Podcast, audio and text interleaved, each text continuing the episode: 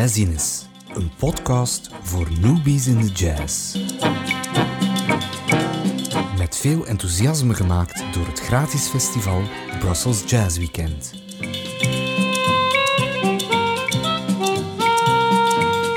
Deze special staat integraal in het teken van 100 jaar Toets Tielemans, net zoals onze komende festivaleditie op 27, 28 en 29 mei. Dag luisteraars, dit is alweer de zesde aflevering van onze Jazziness special over Toets Tielemans. In de vorige aflevering, Frederik, hadden we het over Toets doorbraak bij het brede publiek. Dat was dankzij Blue Set natuurlijk. Wat volgt er nu? Ja, Toets heeft net dat grote succes gehad. The Whistler en his guitar uh, wordt door iedereen opgepikt. Maar daarna is uh, de jazzcarrière van Toets wat uh, op een laag pitje aan het komen. Hè. Hij wordt in de jaren 60 vooral een gun for hire. En iedereen vindt de weg naar Toets.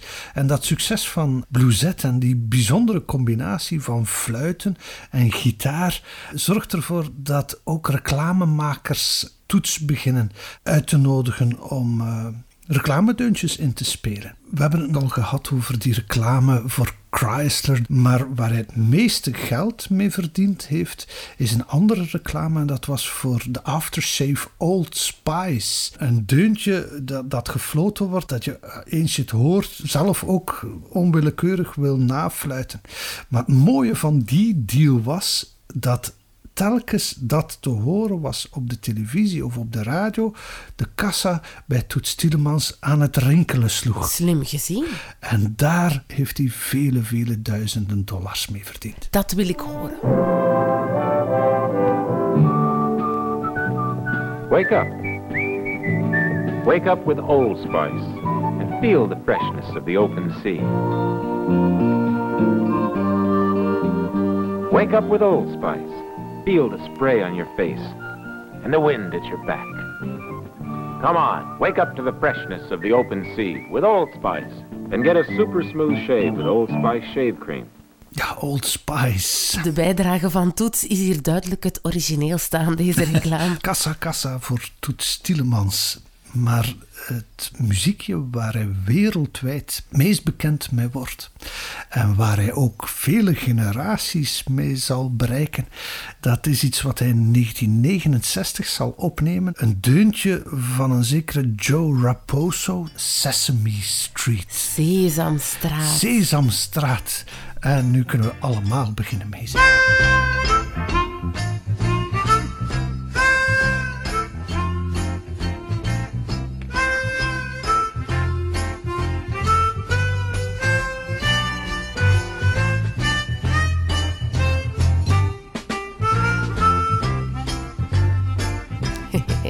Leuk. Het is eigenlijk een beetje voor mijn tijd, maar iedereen kent het natuurlijk, Sesamstraat. En Frederik, is Toets dan daarmee echt gelanceerd, ook in de commerciële wereld? Ja, en natuurlijk heel veel filmmuziekcomponisten vinden de weg naar Toets Tielemans die mondharmonica en de manier waarop hij melodietjes fluit, dat is natuurlijk heel beeldend en heel dankbaar voor filmcomponisten om gebruik van te maken. Trouwens, dat doet er mij aan denken. Toet Tielemans had zelf de mondharmonica ontdekt in de cinema. De cirkel is pas rond wanneer Toets zelf ook uh, filmmuziek gaat inspelen. En hij doet dat al relatief vroeg, in het begin van de jaren 60 al, uh, speelt hij uh, mee in uh, de muziek voor een film die heet The Young Savages. En met een zekere regelmaat volgen andere films, maar het is pas op het eind van de jaren 60, wanneer hij het hoofdthema inspeelt van een echte cultklassieker, dat hij opnieuw een hit op zijn revers kan steken. De film heet Midnight Cowboy, zo wat de doorbraak van uh, acteur John Voight, de vader van Angelina Jolie, en uh, acteur Dustin Hoffman. En het is trouwens die Dustin Hoffman aan wie Toets Tielemans dat jobje min of meer te danken had. Want de componist van dat thema van Midnight Cowboy, dat was John Barry, een Britse componist die vooral heel bekend is als de componist van het James Bond thema. Die hoorde die versie van Toets Tielemans en was eigenlijk niet overtuigd. Hij was niet zo heel erg enthousiast over wat Toets daarmee had uitgevreten. En hij wou zijn eigen versie eh, gebruiken, maar het is door het toedoen van de regisseur, dat is John Schlesinger, en van acteur Dustin Hoffman. Die twee stonden erop dat de versie van Toets toch als thema van de film zou gebruikt worden. Ja, dat valt mij echt op dat hij telkens weer zichzelf weet te onderscheiden op muzikaal vlak en mensen aan boord krijgt in dat verhaal. Laat ons eens luisteren.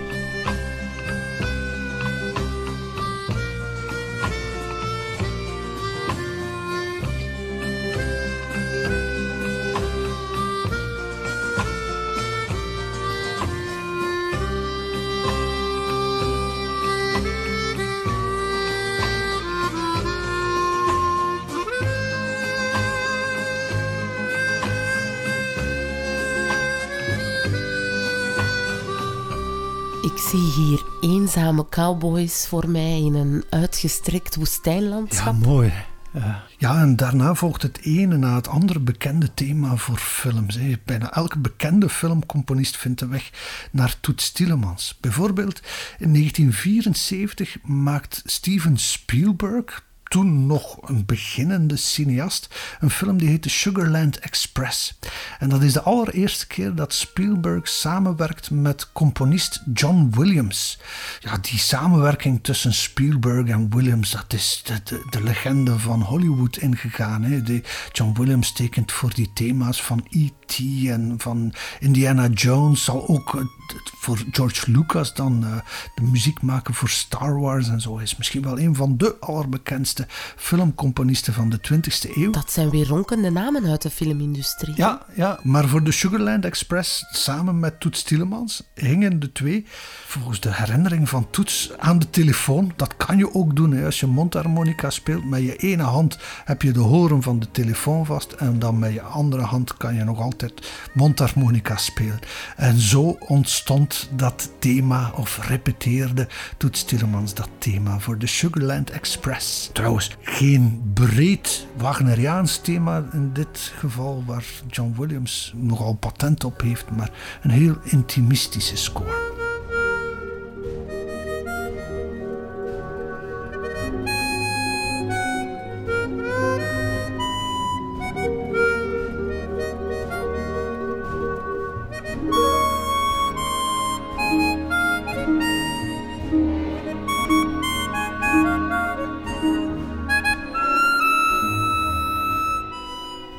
Zijn er nog andere filmklassiekers die hier het vermelden waard zijn? Ja, maar we moeten het eigenlijk niet zo heel ver zoeken. In 1973 is er die, ja, die schandaalklassieker uh, van Paul Verhoeven. Die heet Turks fruit. En dat thema wordt geschreven door Rogier van Otterlo, die trouwens hiermee zijn, zijn eerste filmmuziek uh, neerpent. En uh, niet alleen de film heeft iedereen gezien, maar ook dat thema heeft iedereen nog steeds in de oren zitten.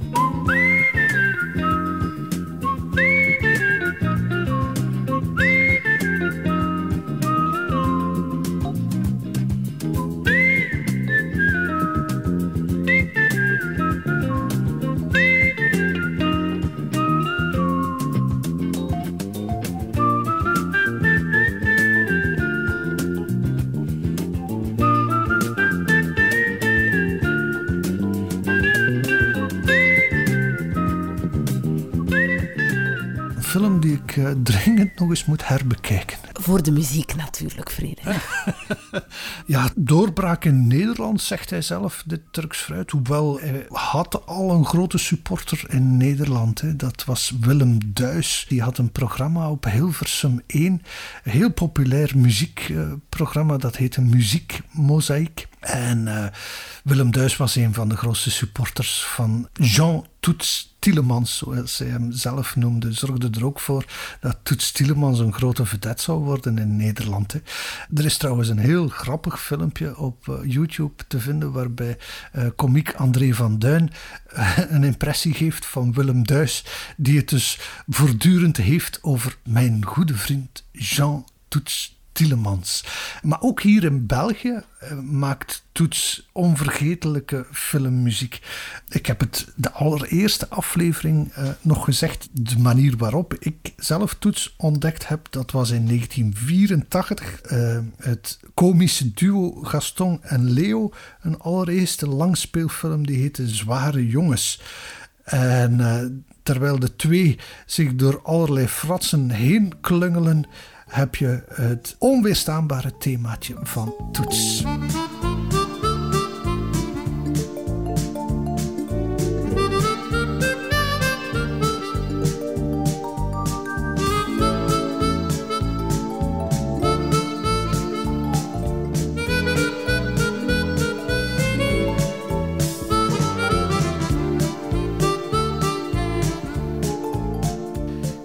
Het is, het is eindeloos. Hè. We hadden nog naar Jean de Florette kunnen luisteren. We hadden ook nog al die vele thema's die hij voor televisiereeksen speelt. Denk aan, aan het thema van Wietse. Maar dat zou ons veel, veel, veel te ver uh, brengen. Ja, dat wordt hier stilaan moviness in plaats van jazziness. Maar ik zou er toch nog, als je het mij toestaat, Ellen, één klein stukje aan willen toevoegen. Allee, nog eentje dan. En dat is uh, een film die ik zelf heel erg goed vind. Ben een grote fan van uh, regisseur Sam Peckinpah. En uh, de allergrootste hit van Peckinpah is een film uit 1972 die heet The Getaway. Peckinpah zelf had al een score bij de hand van Jerry Fielding, zijn favoriete componist. Maar de producers zagen dat anders. Zij wilden een veel hippere, hedendaagsere sound uh, bij, die, bij die beelden.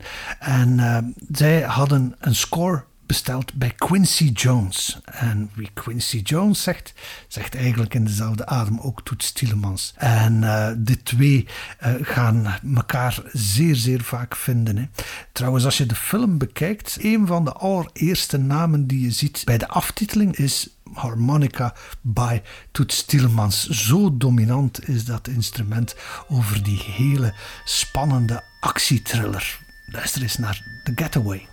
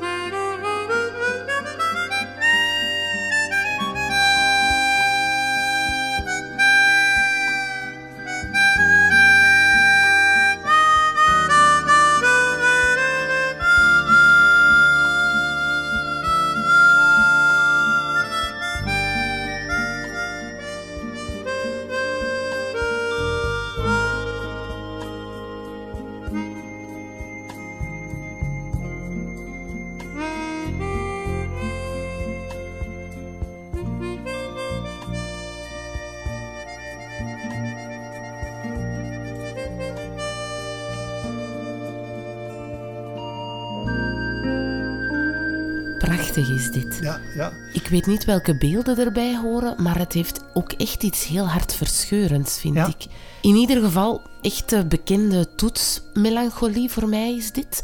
Maar ik had wel iets helemaal anders verwacht van Quincy Jones. Hem ken ik eigenlijk als de producer van Thriller van Michael Jackson. Ja, ja, Thriller is natuurlijk het werk waarmee niet alleen Michael Jackson, maar ook Quincy Jones het meest beroemd zal worden. Uh, trouwens, dat doet er mij aan denken. Ik zou eens graag naar een plaat willen luisteren van Quincy Jones net voor Thriller. Het is een plaat uit 1981 die heet The Dude. The Dude, dat was de bijnaam die Quincy Jones zichzelf gaf. En je hoort daar al in, in de productie de wortels van het succes van uh, Thriller. En een van de nummers die daarop staat is Velas. En dat is alweer zo'n echte feature voor Toets Tielemans. Uh, het verhaal gaat dat Quincy Jones de tape zou hebben opgestuurd naar Brussel en dat uh, Toets hier in een studio de ene take na de andere zou hebben opgenomen. Op mondharmonica, maar ook op gitaar en fluiten, want zo begint het stuk. Luister eens heel even naar Velas.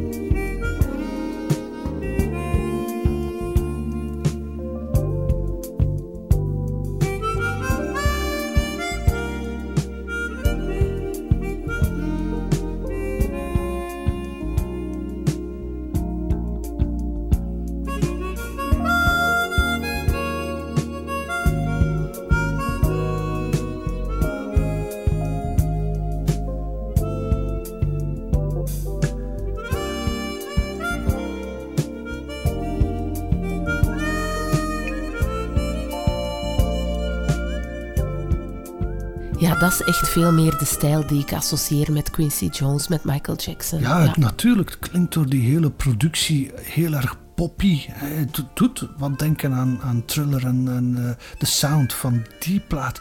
Maar de manier waarop Toets hier speelt, dat is natuurlijk een muzikant die gepokt en gemazeld is in de jazz. De manier waarop hij fraseert, waarop hij echt een verhaal vertelt voor de luisteraar en die muziek letterlijk naar zijn hand zet, dat, dat, dat kan alleen de beste jazzmuzikant.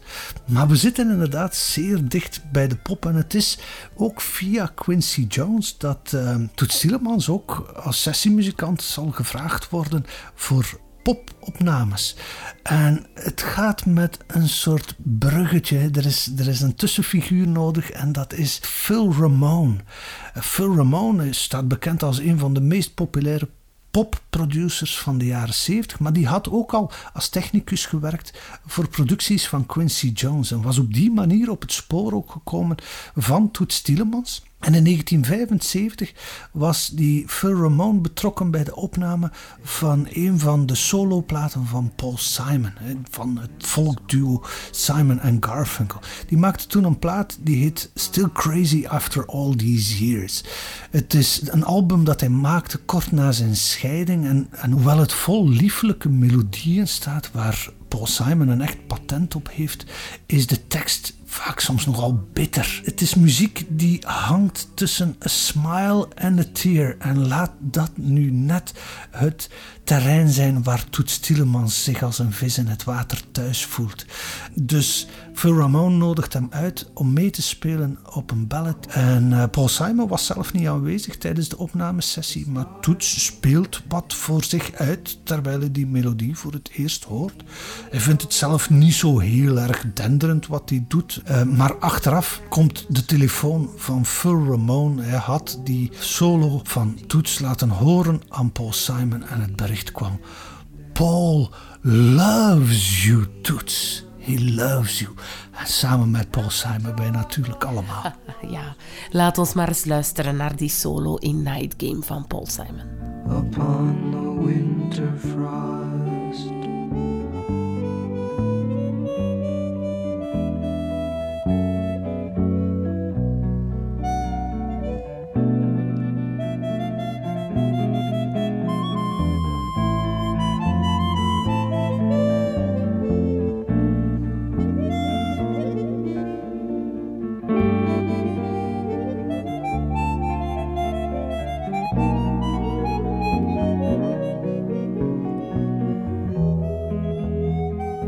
Mooi is dit. Wel voor mij best wel een eind verwijderd van de jazz. doet Toets daar nog iets mee? Ja, de jazz blijft toch altijd wat als rode draad. Hoewel die soms wat onder een, een laag stof eh, verborgen ligt spelen in die carrière van Toetser. En je ziet het ook wel in zijn discografie. In 1974 maakt hij bijvoorbeeld voor een klein labeltje nog een plaat samen met pianiste Joanne Brackeen onder andere. Ehm, en in 75 volgt dan weer een plaat samen met uh, Philippe Katrien, onze Belgische gitarist. Ah, die kunnen we op vrijdag 27 mei dit jaar live aan het werk zien op de Grote Markt van Brussel tijdens het Brussels Jazz Weekend. Ja, zeker en vast niet te missen. Maar de return van Toets als echte jazzmuzikant volgt er met een opname die hij doet met de Amerikaanse pianist Bill Evans. Oh, dat is echt een van mijn favorieten uit uh, de hele jazziness-reeks. Bill Evans is misschien wel het meest bekend onder uh, ja, toevallige jazzliefhebbers als de pianist van Kind of Blue, de best verkochte jazzplaat aller tijden van Miles Davis. Hij is een van de meest invloedrijke moderne jazzpianisten. En die had in uh, de jaren zeventig nog een soloplaat opgenomen. Die heette New Conversations with Myself. En het was weer eens tijd om een plaat op te nemen met blazers. En uh, men komt op het spoor van Toets Tielemans, die daarmee een van zijn allergrootste muzikale helden ontmoet. De plaat heet Affinity. En het is zowel in de carrière van Bill Evans als die van Toets Tielemans zo'n hoogtepunt. En een van de stukken die ze spelen was een compositie die Toets had geleerd van Paul Simon. Dat I Do It For Your Love. Dat hier in een wat ja, rijker geharmoniseerde versie uh, verjazzed wordt tot een echte jazz standard. Dit is Bill Evans met Toets Tielemans. I Do It For Your Love.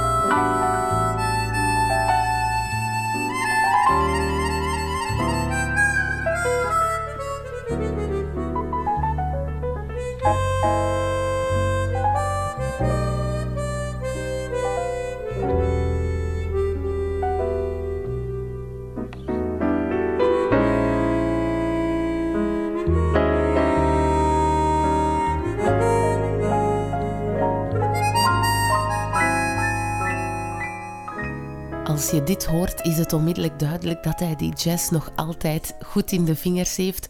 Na al zijn uitstapjes in de film en de pop. Ja, ja. En waarover hebben we het volgende keer, Frederik? Ja, volgende keer zijn we toe aan onze allerlaatste aflevering. Het is heel snel gegaan. Uh, maar het zijn er zeven geworden, hè, zoals de zeven hoofdzonden zijn dit ook de zeven statiën van Toets Tielemans geworden. Of de zeven wereldwonderen natuurlijk. en dan moeten we toch zeker nog eens langs Brazilië en uh, gaan we ook samen met zijn thuisland België Toets Tielemans herontdekken in de jaren tachtig. Uh, dus dat worden nog mooie momenten vol prachtige muziek. Daar kijk ik al naar uit. Tot volgende keer.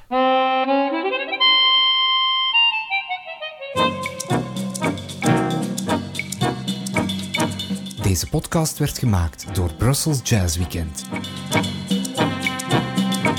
Helemaal enthousiast geworden over jazz? Kom dan op 27, 28 en 29 mei meer dan 200 gratis concerten beleven tijdens het festival. En dank je wel om onze podcast te liken, zodat er nog meer mensen van kunnen genieten.